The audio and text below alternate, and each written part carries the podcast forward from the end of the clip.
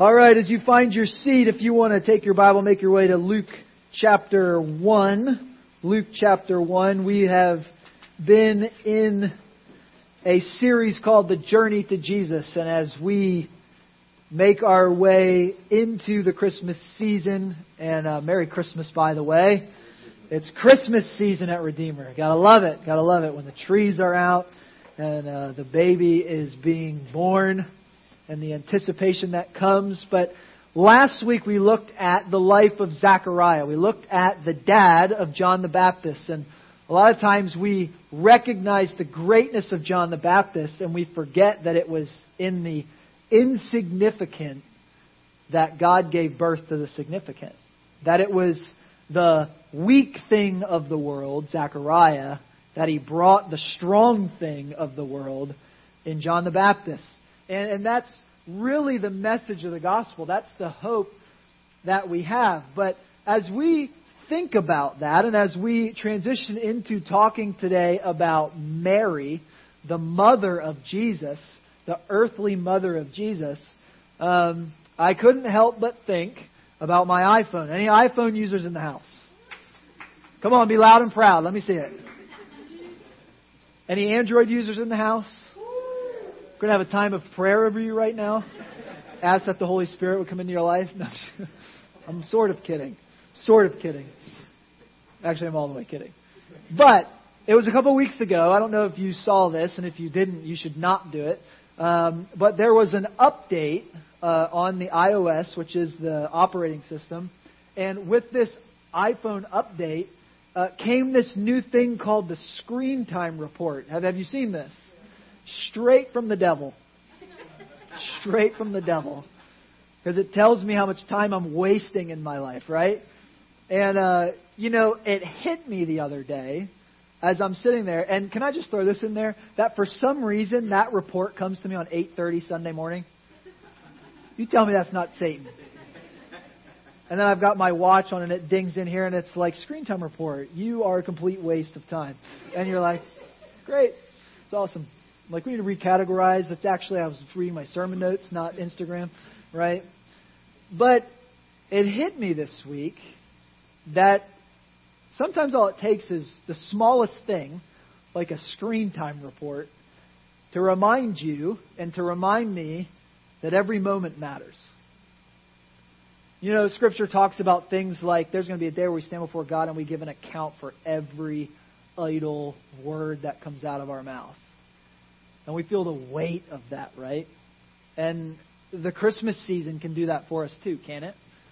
Where we, we get into the nostalgia of this season, and, and for whatever reason, it's those moments where we look at our kids, or we look at our parents, or we look at our situation in life, and we're reminded about the things that matter. In fact, even in Christmas, we, we say it this way, right? That Jesus is the reason for the season. And while that's a cliche, it became a cliche because it's true. We're reminded in this season about the things that matter, that, that the moments of life matter. And when we come to the story of Mary, Jesus' earthly mother is a story of a journey that began in one significant moment. That God came to earth. And when she heard that news for the first time, and we look at the events surrounding her life, we're reminded of how God chooses to work in the world. Look at Luke chapter 1 if you're following along in your notes. I want to give you the first point before, before I even start reading. Uh, if you're on your phone, you can go to the YouVersion Bible app, go under events, and you'll find the same notes that are in the worship guide if you uh, prefer to do notes that way. But as, as we start to read this story, I want to give you this first point, and I want you to write it down in your notes. Here's what it, here, here's what it is God has a significant plan for your insignificant life. God has a significant plan for your insignificant life. Look at how the story of Mary begins. It says, In the sixth month, and the angel Gabriel was sent from God to a city of Galilee named Nazareth to a virgin betrothed to a man whose name was Joseph of the house of David. and the virgin's name was Mary. And he came to her and said, Greetings, O favored one. The Lord is with you. But she was greatly troubled at the saying and tried to discern what sort of greeting this might be. I love this truth that God has a significant plan for your insignificant life. Because when you come and you look at Mary, from the world's standpoint, from even a leadership standpoint, from making logical business decisions, Mary was the wrong person for the job. She just was. Think about it. In that culture, she had every strike against her. She was young, which was looked down on. She was from Nazareth, which was looked down on. In fact, we have two other stories that will come later in Scripture. Uh, somebody in the Sanhedrin is going to find out later in Jesus' life that he was from Nazareth, and, and his response is going to be, Nazareth? Has anything good ever come out of Nazareth? That was the reputation that this particular city had. Thankfully, Tampa's not like that. Amen. Right? We're we're on the rise. We got stuff stuff happening here. Not Nazareth. Not Nazareth. Jesus, in fact, would in his earthly ministry, he would be 31 or 32 years old, and he would go back home to Nazareth and try to do ministry. And he would go in there, and and there's two things about that that don't happen in Jesus' life, but in this moment. First of all, the Bible says he could not do ministry there. He could not do miracles there. And then the second thing is that it says that Jesus was amazed at their unbelief. Jesus went home to Nazareth and was shocked by the lack of belief that they had. So Nazareth, she didn't have that going for her. And then the final nail in the coffin is that she's a virgin. All things looked down on in that culture. Young, from the wrong place, and the wrong identity. All things were wrong. And she's distracted by that, isn't she? Understandably so. The Bible says, I mean, let's just be honest. If Gabriel shows up at your house, it's going to be a good day. Amen? If anybody just like, if Gabriel showed up, you'd be like, I don't got time for you. That's not going to happen, right? If Gabriel, one of the only two angels named in the Bible, shows up at my house, we're going to try to make that last a little bit, right? We're going to have a conversation. We're going to talk about why the Bucs stink. You know, we're going to try to send some messages back to God. You know, we're going to spend time. But the Bible's interesting here. It says that Mary was troubled by this. Mary was troubled by this. You know, one of the easiest things that happen in the life of a human, in our lives, is that we fall into these traps of only seeing our own lives. We get distracted because distraction is the first thing the enemy will use to steal your joy and steal your purpose. Think about it. We talk about the reason for the season, but how many of us are experiencing the reason for the season? It's hard. We get stressed out. We're trying to work. We're trying to buy stuff. We're trying to do more stuff. We're, I mean, you know how it is. I mean, you just think about some of the easy ones your job, your school, your money, your car, your achievements, your social life. Maybe for you, it's your image, how other people perceive you your boyfriend or girlfriend, your parents, your husband, your wife, your kids, and your church. We can we can keep going. And we get distracted by all the other things and we fail to see what God can do in us and through us because we're so distracted by what we can or cannot do. Most of the things that distract us are good things. Think about that. The Bible says in James that every good and perfect gift comes down from the Father above. And most of those things that I just listed are good things. Now, how many of you know that when good things become God things in your life, they become bad things? Because anything that distracts from the worship of God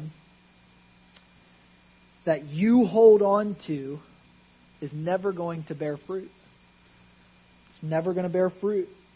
But when you hand it to Him, it begins to take purpose and bear fruit, right? Because all of those things are things that He's given to you, and He's asking you to steward for His glory. So as you do that, if you hand that to Him and allow Him to work through that, it will begin to bear fruit. It's it's true for you individually, but it's also true for us as a church body. Oh, well, just think about that obvious place in Romans chapter 8, right? Romans chapter 8, verse 28. You, you know it really well. I'm going to throw it on the screen for you so you can read it with me. It says, And we know, know. You know this. If you are a follower of Jesus, you know this.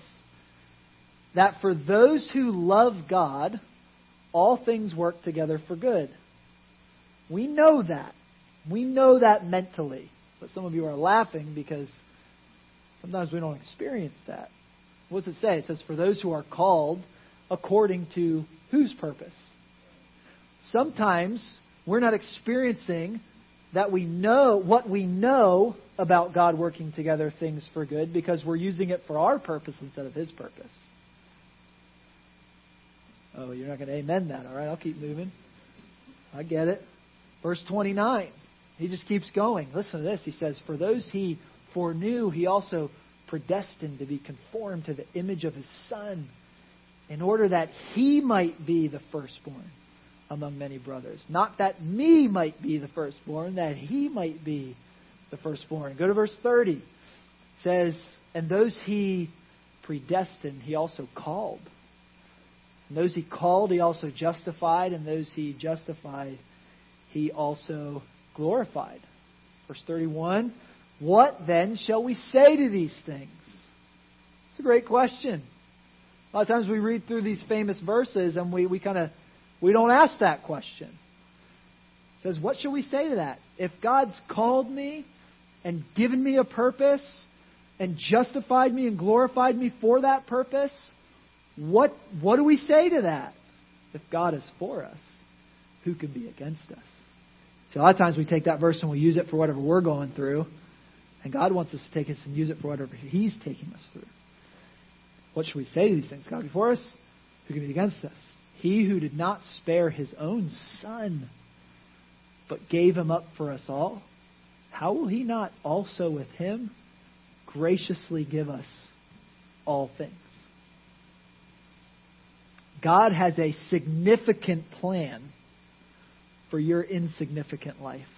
You see, because when you look at who you are, you know, in your little sphere of influence, you might have some some weight, some authority. But it wouldn't take us long to just backtrack out into a bigger picture of the world and you'd realize really fast what we all realize really fast is that I I'm actually quite insignificant. But according to Romans chapter 8 and according to what we see here in Mary's life, God has a significant plan for your insignificant life.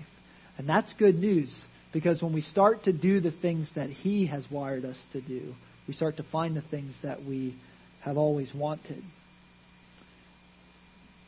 So as you think about that, and as we move into the next section of Scripture there, I, just, just think about how amazing this story actually is. What, what this angel is coming to Mary and saying. He's basically saying what you and I are being told. That you're a nobody trying to tell everybody about a somebody. I mean, you should tweet that. That was pretty good. Because that's our story, isn't it? We're nobody I mean, we, we could all walk out of here, and aside from a few waitresses who would know my name, people don't know who we are. We're a nobody. But isn't it amazing that as we try to tell everybody, God starts to save somebody? And that's an amazing thing that we get to be a part of. And, and it's happening here. Listen, Gabriel, the real Gabriel, an angel sent as a messenger from God to a city and to a girl, none of which mattered. Logical plan or illogical plan? It's illogical plan. Doesn't make sense at all. Right? That you would go to the to the worst place and pick the worst candidate to bring the best thing that ever happened to the world. But that's how God chooses to work in the world. And if you'll put your faith in that God, He'll begin to do things in your life because He gets 100% of the glory. God's going to use you if you're willing. He says He will. He promises to. In fact, He told His disciples, when I go away, you're going to be able to do greater things than I ever did. What? That's how God works, and the Bible's full of that storyline. But as you step into that next part there, I want you to look at verse 30. Look at, look at what happens as she is greatly troubled, right? She's disturbed. She's distracted by her own shortcomings. Listen to what Gabriel says, the message that he brings to Mary from God. Look at verse 30. And the angel said to her, Do not be afraid, Mary, for you have found favor with God. And behold, you will conceive in your womb and bear a son, and you shall call his name Jesus. He will be great and will be called the Son of the Most High. And the Lord God will give him the throne of his father David, and he will reign over the house of Jacob forever, and of his kingdom there will be no end. What an incredible thing. I mean, think about Mary. I just described who she was. She was a nobody. She was the wrong candidate for all the right reasons. And this angel comes and says, I'm coming to you from God. You have found favor with God, and you're going to get pregnant, and it's going to be because of the Holy Spirit. And she's thinking, oh my gosh, Instagram's going to go insane. Right? They didn't have Instagram, but how many of you know? Gossip is gossip. It always has been. Right? Can you just, just put yourself in Mary's shoes? How many of you ladies have ever been engaged, ever in your life? Come on, raise your hands. You, you know what that's like. You know the anticipation of wedding day, uh, getting to build your marriage and build your family, and the naivety that's going to be perfect and it's going to be awesome and it's going to be the best thing that ever happened. And then the experience of wedding day and just how incredible Mary was in that place. Mary was in that place where she was going to start to reach some of the milestones that would make her a significant person in her family, in her town, in her city, in her culture. And this was going to ruin all of that. This was going to ruin all of that. Not, not to mention the fact that she was a virgin. And now she's going to have to go to her fiance and say, Guys, you just just just think about how this would sound. Hey, hey Joseph, I'm I'm pregnant. What? We've never slept together. How are you pregnant? Well, it was God. just think about that. That's the way in which God chose to bring this message to Mary. Second point in your notes, and this is what Mary was going to learn immediately in this moment, is this the free favor of God is all you need to fulfill your purpose. No matter how difficult it looks, no matter how wrong it looks, if it's what God called you to do, He will do it. That it's the free. Listen to this. He says, Don't be afraid, Mary. Why? Because you have found favor with God. I just read to you the same message that God gave to you in Romans chapter 8. That if you have been called by God for His purpose, and He has justified you, glorified you, and called you to it, then who can be against you? Mary needed that message in that moment that all you needed was the favor of God to do what God's called you to do. Because if you do it on your own power, it's not going to happen. Don't be afraid. You have favor. And what does the angel say? He will be great. You see, when we get that perspective, when we stop worrying about me being great and start focusing on Him being great, God's going to start to move in your life. God's going to start to do the things that He's put you in your place to do. We go on there in verse 34, and I love this. Mary says to the angel the obvious question of the day, right?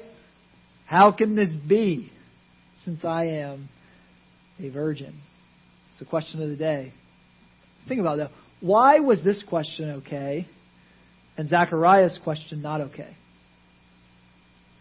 You see, this, this is where the Bible's real for you and I. You see, God, God's not afraid of your questions, but He might be offended by your questioning.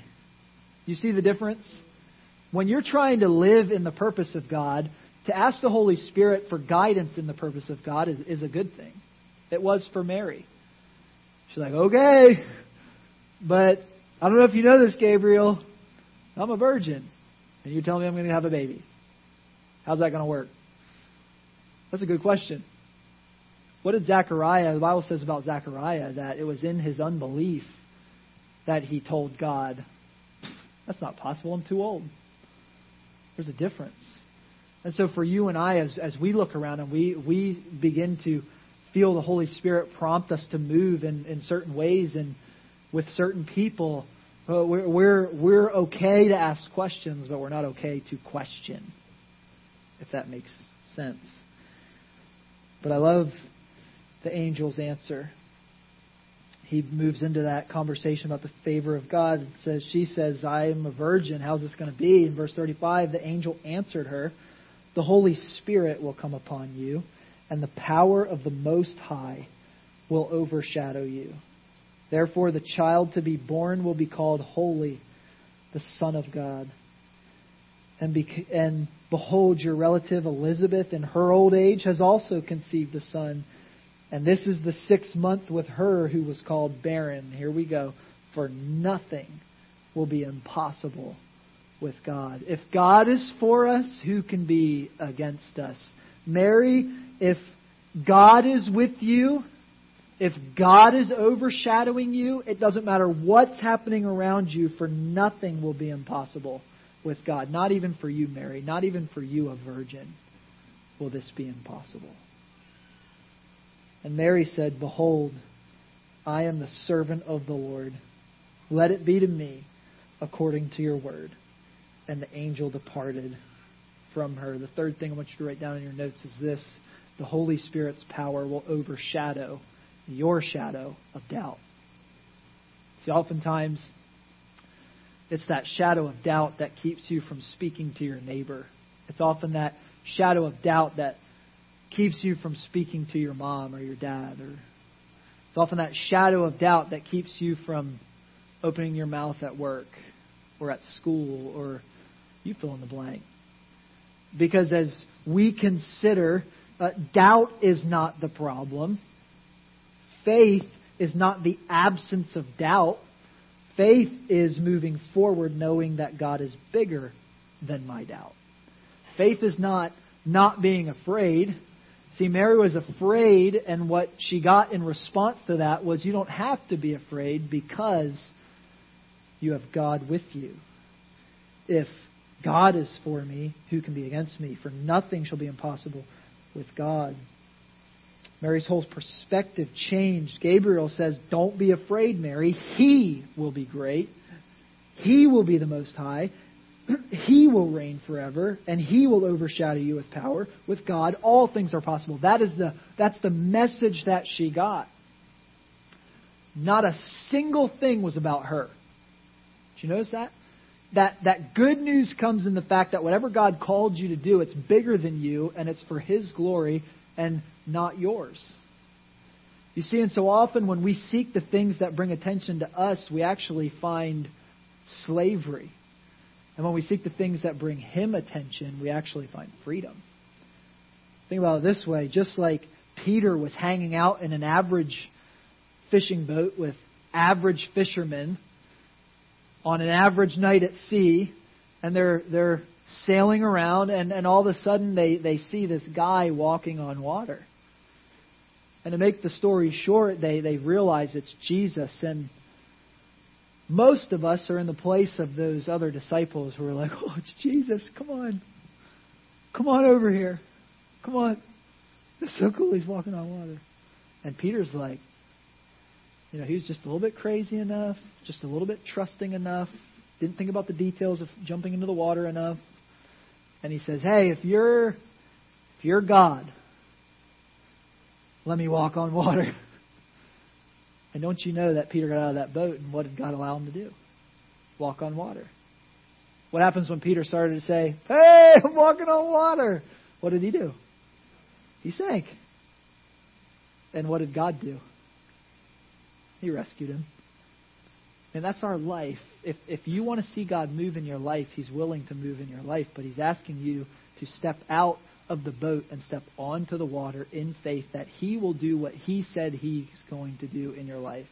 Not that you would have the ability to step out and walk on water. There's a difference, there's a perspective change. You know, Mary's calling wasn't easy. In fact, it was incredibly difficult. When you just think about the, the actual aspects of what God was asking her to do, she was giving up her whole life.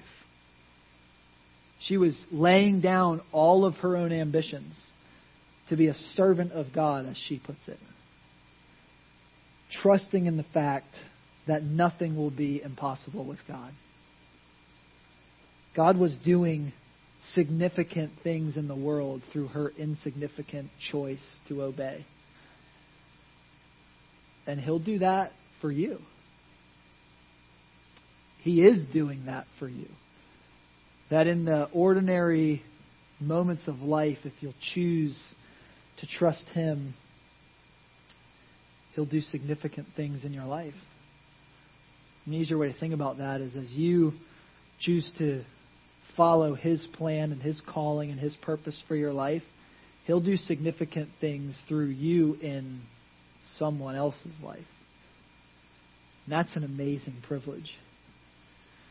Now, as we close, I, I want to just pass through you for a moment. Is that okay? Permission to step on your toes a little bit? Is that okay? Talk to me. All right, two of you. Take what I can get. There's a story in Matthew 25. It's the story that Jesus told. It's the parable of the talents.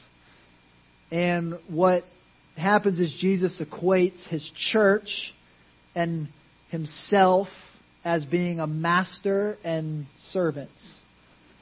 And the master comes to the servants and he gives each of them these talents, as the Bible calls them, or resources to take and use and invest and multiply. And so he comes and gives the first guy a certain amount, the second guy a certain amount, the third guy a certain amount, and then he goes away for a period of time. Does this sound familiar to anybody in the church? That he came and gave us everything that we need for life and ministry, and then he went away from us for a while, and he's away from us for a while, and then as the parable goes, he comes back, and he comes to his servants and he says, I'm back! What did you do with what I gave you? What did you do with the investment that I made in you? And the first guy says, Well, I took it and I did this, this, and this, and I, I tripled your money.